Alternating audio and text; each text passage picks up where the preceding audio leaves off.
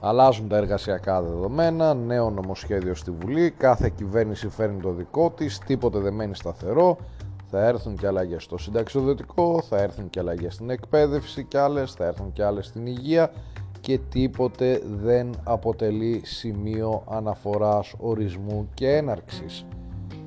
Όλο τα ίδια, όλο με αλλαγές. Οι μεν λένε ότι εξασφαλίζονται τα εργασιακά δικαιώματα, οι δε λένε ότι δίνονται υπερόπλα στους εργοδότες προκειμένου να συνεχίσουν να είναι ασίδωτοι.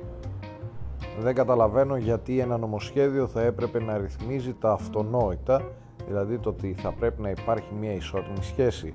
Ο εργαζόμενος πρέπει να δουλεύει και ο εργοδότης θα πρέπει να τον αμείβει ικανοποιητικά για τη δουλειά που προσφέρει. Και μέσα σε όλα εννοείται ότι ο εργαζόμενος έχει δικαιώματα όπως και υποχρεώσεις, το ίδιο ισχύει και για τους εργοδότες. Τώρα αν περίμενε κανείς με μία ημέρα απεργίας να δοθεί λύση, τουλάχιστον ακούγεται αστείο αυτό το πράγμα. Την ίδια στιγμή βλέπεις πάρα πολλά καταστήματα, κυρίως εστίασης, να ζητάνε διανομής, να ζητάνε προσωπικό για τις κουζίνες, να ζητάνε σερβιτόρους και να μην βρίσκουν. Πανηγύριζε προσφάτως στα social media ιδιοκτήτης εστιατορίου γιατί βρήκε προσωπικό για διανομή όπως έλεγε. Και από κάτω τον ρωτούσαν οι άλλοι πού βρήκε αυτό το άτομο για να βρουν και αυτοί; Κάτι δεν γίνεται καλά σίγουρα, δεν μπορεί να υπάρχουν τόσες θέσεις εργασίας και δεν μπορεί να μην υπάρχει ζήτηση. Κάπου δεν υπάρχει ισορροπία. Κανείς δεν μπορεί να πάει για 3 και 60 για δουλειά και δεν πρέπει να πάει. Κανείς δεν μπορεί να πάει για δουλειά 15 ώρες το 24ωρο συν υπερορίες. Από την άλλη δεν μπορεί στον πρωτογενή τομέα να μην υπάρχουν εργατικά χέρια και από την άλλη ο δείκτης ανεργίας να είναι τόσο μεγάλος. Κάτι γίνεται, κάτι πάει στραβά, κάτι δεν ισχύει. Οι αριθμοί κάπου δεν παρουσιάζουν την πραγματικότητα.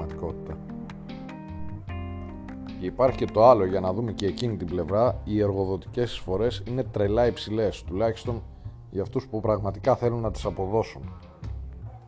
Φυσικά κανείς δεν περιμένει να βρεθεί λύση. Αν ήταν να έχει βρεθεί αυτή η λύση θα είχε βρεθεί χρόνια τώρα. Βέβαια κύριε Χατζηδάκη μας δεν έχουμε όλοι ελιές, δεν έχουμε όλοι πορτοκαλιές, δεν έχουμε μιλιές. Μέσα στην τραγικότητα όλα μοιάζουν πραγματικά αστεία. Όπως αστείο μοιάζει και αυτό που είπε ο Κυριάκος Μητσοτάκης ότι ο κάθε ιδιοκτήτης καταστήματος εστίασης δεν θα μπορεί να εμποδιστεί από το να εμποδίσει να εισέρχεται κάποιος στο κατάστημά του το χειμώνα εάν δεν έχει εμβολιαστεί. Φυσικά και είμαστε υπέρ του εμβολιασμού, φυσικά και έχουμε κάνει και οι ίδιοι το εμβόλιο, αλλά κύριε Μητσοτάκη, το επιτελείο σας, η σύμβουλή σας, δεν σας ενημέρωσαν ότι υπάρχουν περιπτώσεις που οι γιατροί συστήνουν να μην γίνεται εμβολιασμός και να πηγαίνει χρονικά παραπίσω. Τι θα πει δηλαδή ένας καταστηματάρχης σε μια γυναίκα που περιμένει παιδί που οι γιατροί λένε ότι καλύτερα να μην εμβολιαστεί εφόσον βρίσκεται σε ενδιαφέρουσα; Μείνε σπίτι σου. Αυτή είναι η απάντηση. Έχει χαθεί λοιπόν η ισορροπία και όσο δεν τη βρίσκουμε τόσο χειρότερα θα γίνονται τα πράγματα. Αυτά τα πράγματα έχουν ως εξής. Αν δεν έχεις λεφτά δεν μπορείς να επιβιώσεις αν βασίζεσαι στην πρόνοια και στην αλληλεγγύη στην Ελλάδα του 2021 απλά έχεις πολύ μεγάλες αυταπάτες.